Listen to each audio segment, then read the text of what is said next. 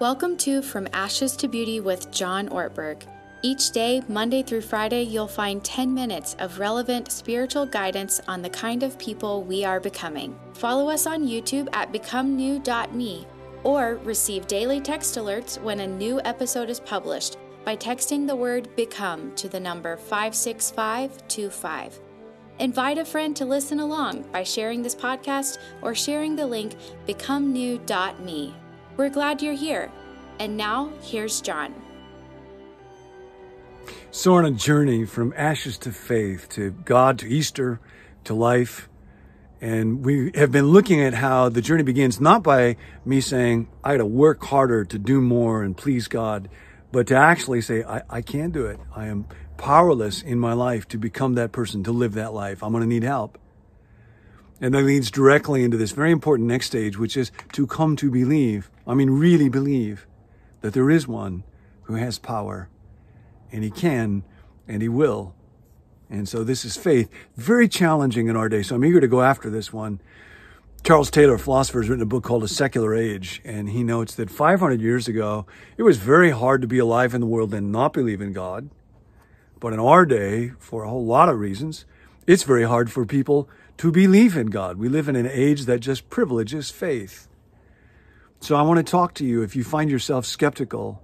Maybe you're troubled. Maybe you really want to believe in God for good things. Or maybe you're troubled that the church tries to get gullible people and, and you prize skepticism. If that's the case, I'm so glad you're in for this thing because uh, skepticism is really an important, indispensable quality of life and even of faith. That's what I want to talk about.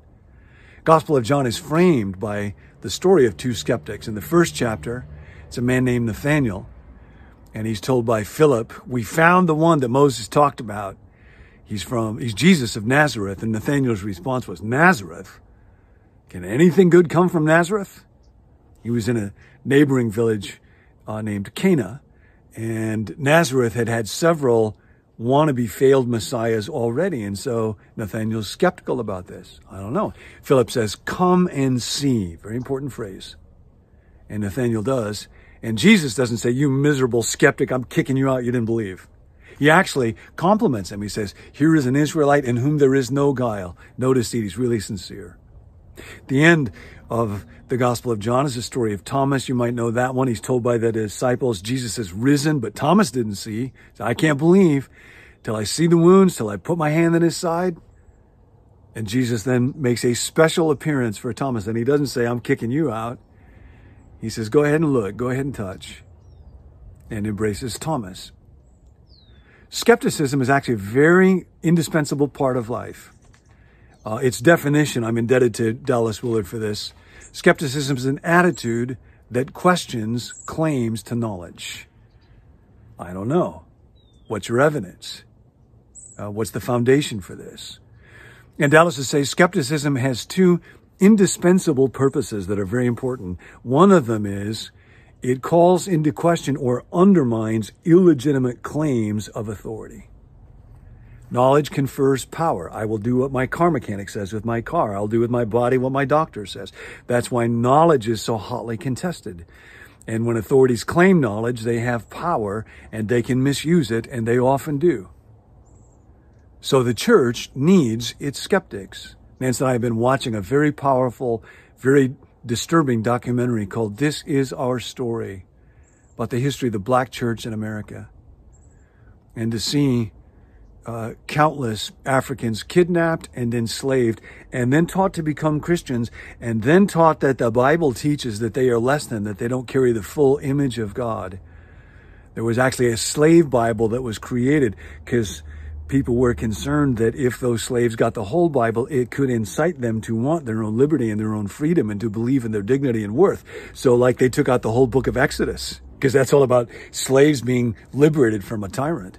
They took out anything that could feed slaves' sense of, and thank God there were slaves who were skeptics. Said, I don't think this is true. I don't think that's what God can intend. Uh, uh, all throughout its history, Galileo, when he was told by the authorities of the church, you have to believe that the sun goes around the earth. What a good thing that he was a skeptic about that. Uh, so many young people in our day are troubled by uh, there's a researcher at Tyndale University that talks about 500 different skeptics in the last election that claimed by the authority of God that they could actually predict who was going to win the presidency and they were wrong and the responses to that are quite often awful. Or young people who are told, if you want to believe in God, then you cannot believe in science. Can't believe geology or cosmology or the age of the earth or biology.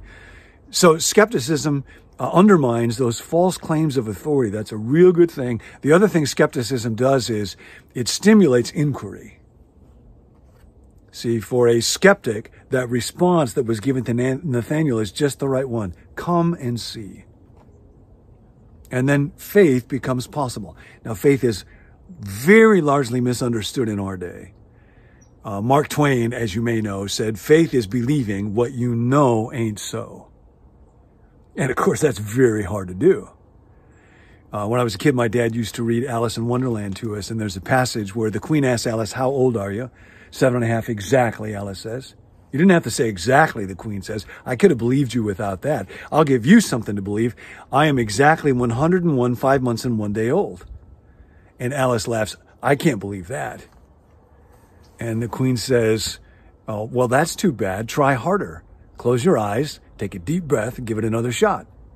And Alice laughs, uh, It's no use. You cannot believe impossible things. And the queen says, I dare say you have not had much practice. I used to believe impossible things for a half hour every day. Sometimes I believed as many as six impossible things before breakfast. Now, I've read online people who are like motivational coaches that say the point of that is practice believing impossible things. No, no, no. The author of that was a logician. The point is the mind cannot believe impossible things by willpower, and it's very destructive to the mind to try to force yourself to will to believe that which does not make sense to you. We are to believe on the basis of reason and careful thought. And that's particularly true if you want to follow Jesus. Jesus would be the first person to say, you must follow the truth wherever it leads leads. Faith uh, is not believing for no good reason. Faith is reliance. Uh, to have faith is to rely on something. Now, in the in the New Testament, pretty much anytime you see the word believe, the best way to translate it is to trust in or to rely on. It doesn't primarily mean have a feeling of certainty. It means to rely on, and every human being must rely whether you think of yourself as religious or not, you have to live by relying because you have a future and it is uncertain, and your and my mind is finite, not infinite. And so, if you're sitting on a chair right now, you are relying on that chair. Uh, there's lots of conversations in our day about deconstruction. That's a word way above my pay grade, but often it's thought to mean uh, you can see through any truth claim and recognize it's just a grab for power by the people that are making it. And you can say, you know, this is just the manufacturers of those chairs claiming that they can hold me up in order to make money. And they might be, but I got to sit somewhere, see? I got to stand on something. Skepticism is terribly necessary, but skepticism will not give me a place to stand and to be skeptical about my faith uh, so that I am able to inquire about what is true, so that I can find a place to stand, is an indispensable part of the road to faith and what it is that we're going to be doing together. So here's my invitation for you today as we go from confessing our powerlessness to coming to believe. Today, be skeptical. Today, be skeptical. Be skeptical of John 3:16. You might put that verse, the most famous one in the Bible, like this because God cared so much about the world and especially people, He gave His unique Son that whoever relies on Him won't perish, but will experience the kind of life that God Himself experiences in eternity. Now be skeptical about that and ask Has someone proven that that is not true? Is there a double blind study in a peer reviewed journal someplace?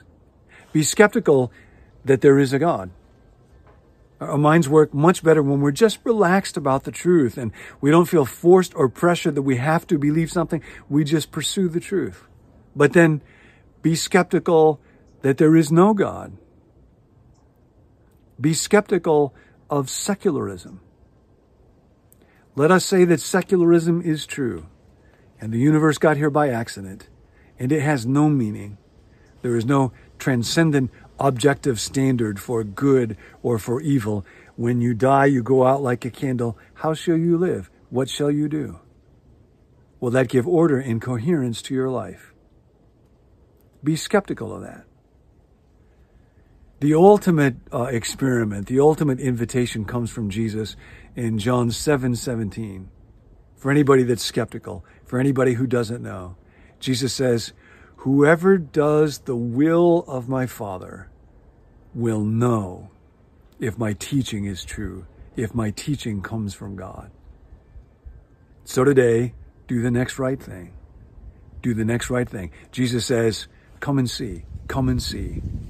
And if you live as I taught, and if you ask my help, you will come to believe. Today, come and see.